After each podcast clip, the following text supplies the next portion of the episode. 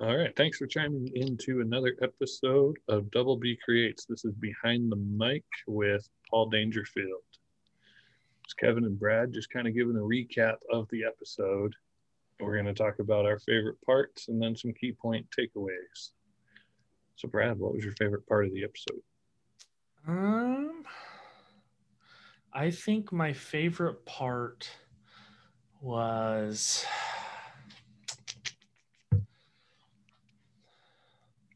there's there's a lot of them. Um, I think coming from a powerlifting background and having to learn nutrition and understanding the nutrition, I like how he. Um, I like how he understood it and could explain it plainly, and um, could could easily go over the goods and the bads, and um, yeah, kind of that. Just you know, the goods and the bads, give you the pros and cons. Um, yeah, I fully expected him to be like, "Oh, powerlifter's great, wonderful." Yeah, like yeah. um, I have in my mind this false, uh,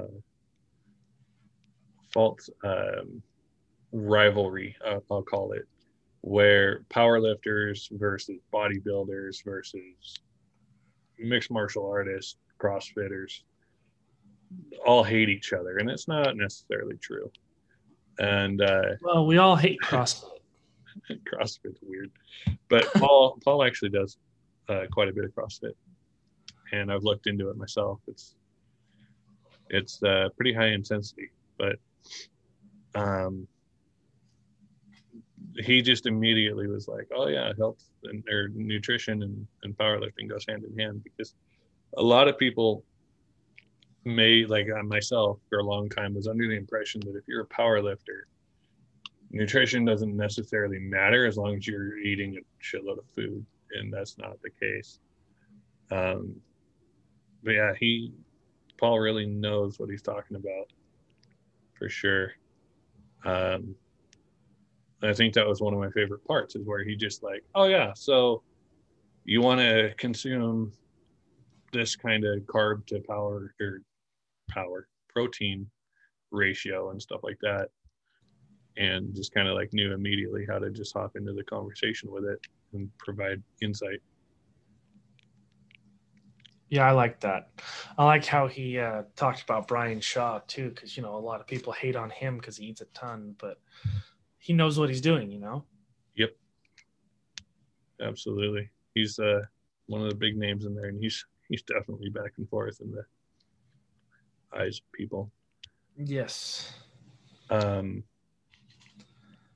i liked when we got this one of my key takeaway uh talking points was we were talking about how money can't provide happiness which is absolutely true and i had provided a dumb example about the stupid show i'm watching. I don't know why i'm watching it. I'm still trying to figure that part out. But um he we we kind of like said the same thing over and over for like 10 minutes in different ways. And i really liked the money when he said i have $86400 and if you still 300 well i still have 86 you know like it was a big big thing about mindset which i don't think a lot of people understand that mental health ties into your physical health just as not just as much if not more than nutrition itself. Because you can be in great physical shape and eating healthy but if you are miserable like say you're fighting depression it can really drag you down physically you might have all the energy in the world but then you're physically drained from being emotionally drained I I would like to agree with that because that was kind of my key takeaway as well. Um, it's you know it, it all comes to your mental fortitude. You know if if you're gonna allow one thing to destroy and disrupt your entire day, like you have some uh, some work to do on your mindset. Yeah, it's if you have to you have to be able to take it on the chin and go, okay, you know what? I blew a tire. That sucks. Okay, it's 200 bucks. But I could have blown a tire and rolled the car and died. Right. You know, could have hit it, could have hit a deer, or could have went through the windshield. And I think that's the same with nutrition. You know, I you know I I get depression and I eat crap. My wife's dealing with that right now. Um, and you, you have to, and it's it's hard to it's hard to say you got to have a strong mind when you're eating because you, you just gotta it's more of uh you need to understand that you're having a mental fortitude issue to be able to see it. And a lot of people don't understand it to see it. Correct. I completely agree. And to add to that there's a level of laziness too because i understand like i'm, I'm going to pick on myself. I understand nutrition and what my body needs and doesn't need.